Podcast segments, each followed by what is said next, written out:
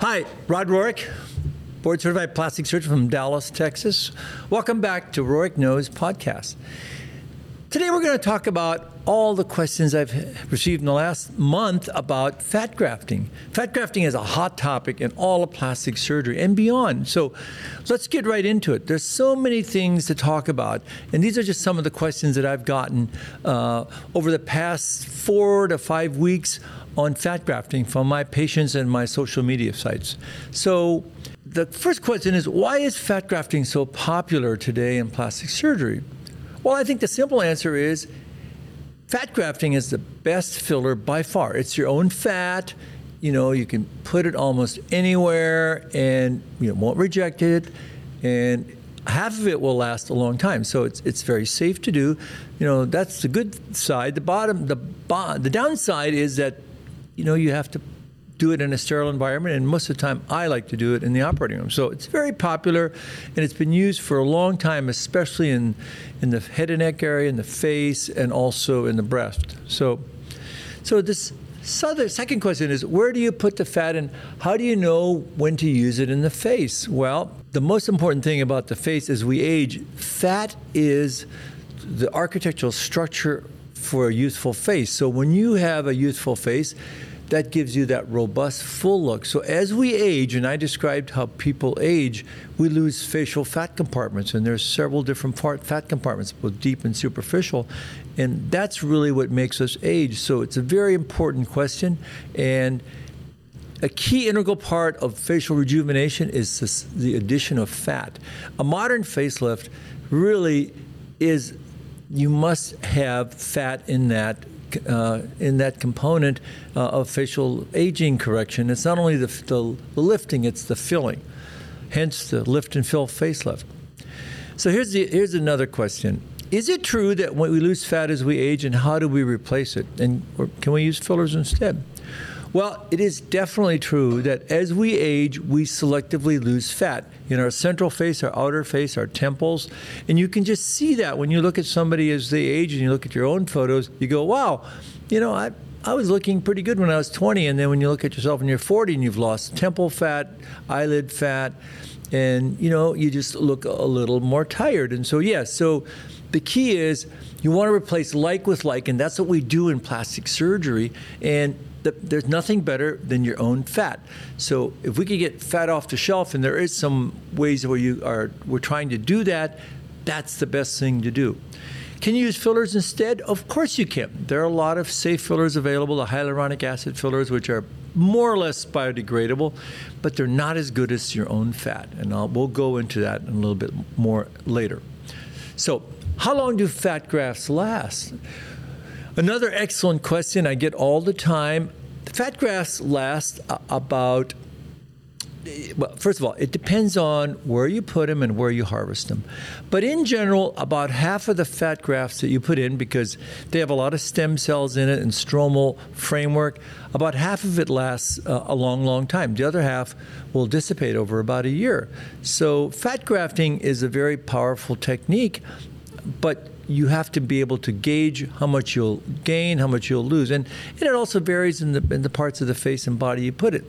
And sometimes facial fat can go away fairly rapidly, especially in patients that are more athletic or have a high metabolic rate. So, so it varies, but in general, you can retain about 50% of your fat for a year or more, and sometimes a lot longer. So, so where is the best donor site? In general, where where is it? It actually is in the inner thighs. You know, I do a lot of facial rejuvenation, so my preferential fat graft donor site is the inner thighs, lower abdomen, or the flanks. They are both have a higher density of stem cells or smaller fat cells. So I like to use that, especially the inner thighs, and it has less uh, minimal downtime and, and minimal discomfort.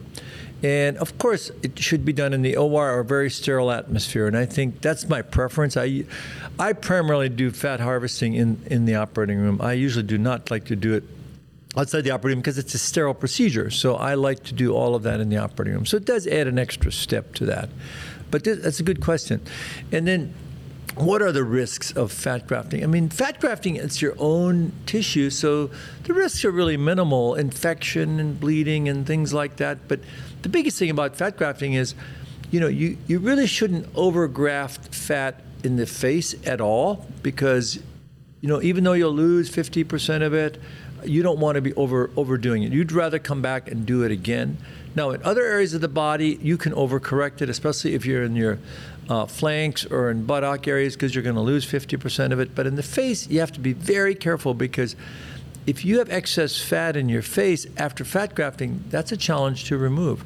So I, in general, rarely I ever overgraft except in the massive weight loss patient in males and redo facial rejuvenation patients because they need a lot of fat grafting to make them look normal. And the other thing about fat grafting and facial rejuvenation is that it makes you look more youthful, but also more natural. And I think that's the key thing. So here's another follow-up question that relates to something else that we had just talked about is what is the most common site for fat grafting in a facelift patient? Well, it is the inner thigh. I prefer that over all others. The flank is a second approach. And the reason I like it is because there's minimal uh, discomfort there. You have minimal bruising, uh, and then it's also a great harvesting area for small fat grafts. So it's a very, very powerful technique in that area. So, and then another question that's very, very important here is where do you lose fat first in the face? And then should you replace it when you're in your 30s or sooner?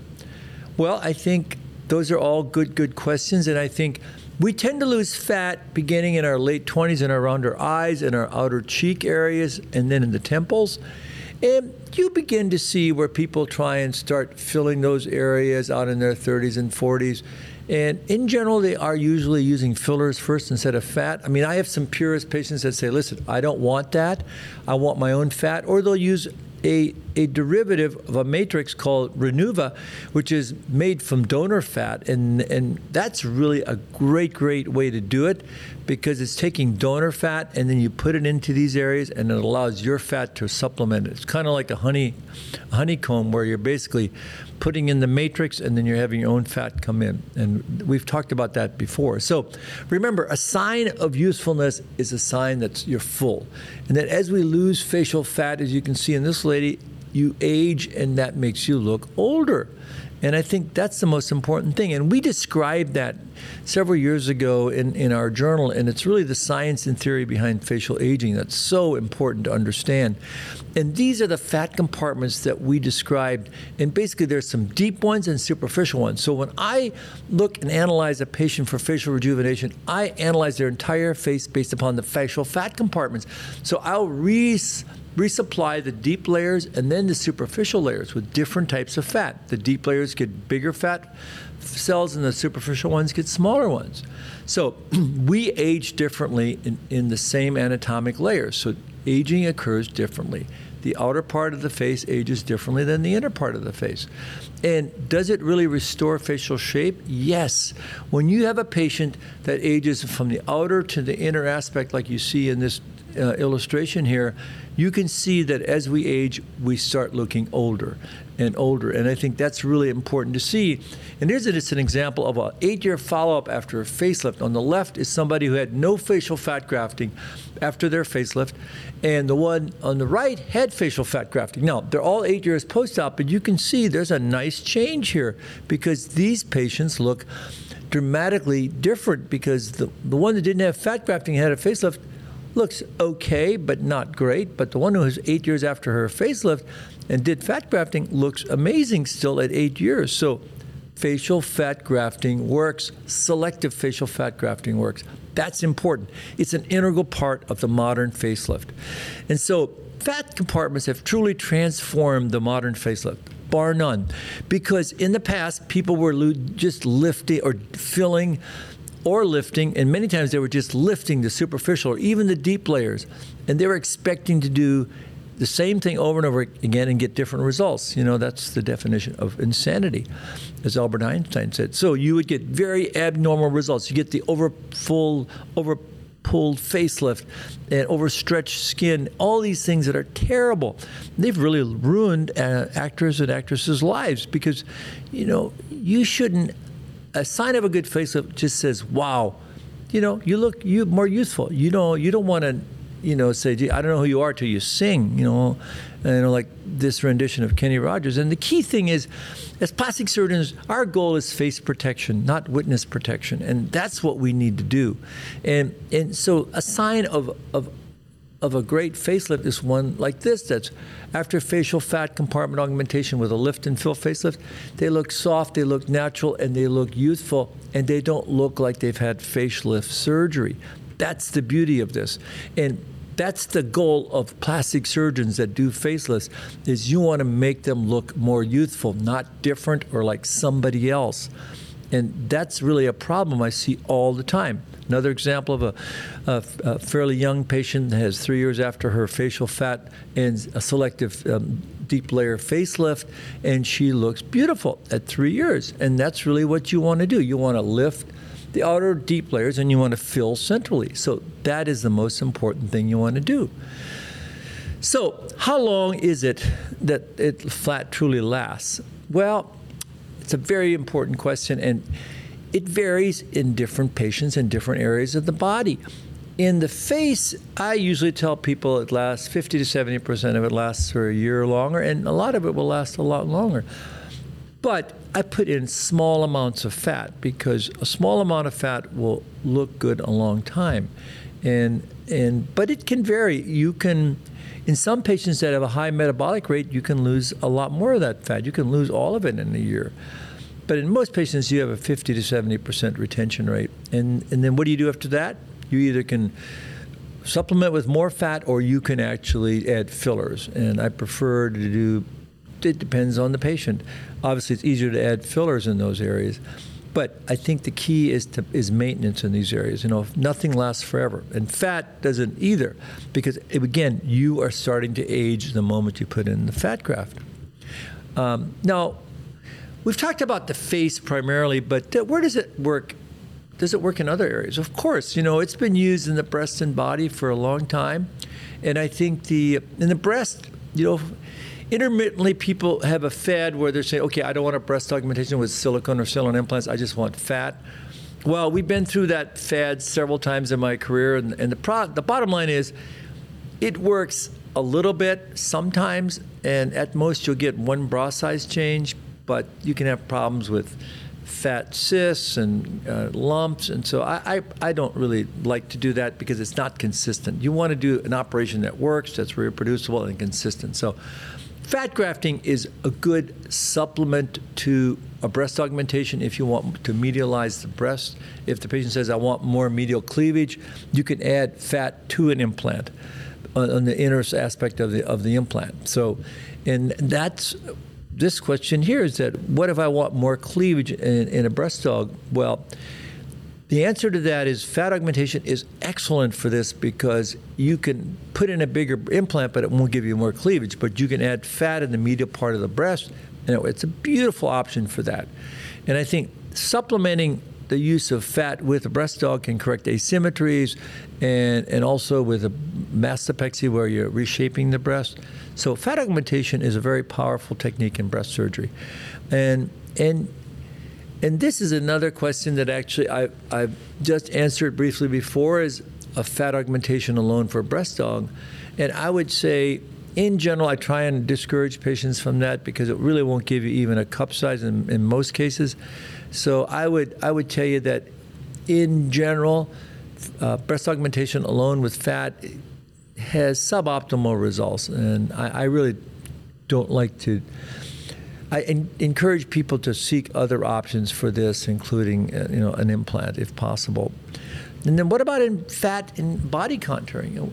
Well, not only do we take fat out in body contouring, but the, with the modern three-dimensional high-definition lipocontouring that we see, you can not only reshape the body, you can give somebody their svelte um, abdominal wall, their arms. You can add fat in the areas. You can add fat in their pecs their deltoids so they can look more muscular. And that's a very good and safe way to do it, but it must be done very incrementally. And you have to be very careful when you're injecting fat in the muscles, especially in certain parts of the body, so you don't violate their blood supply.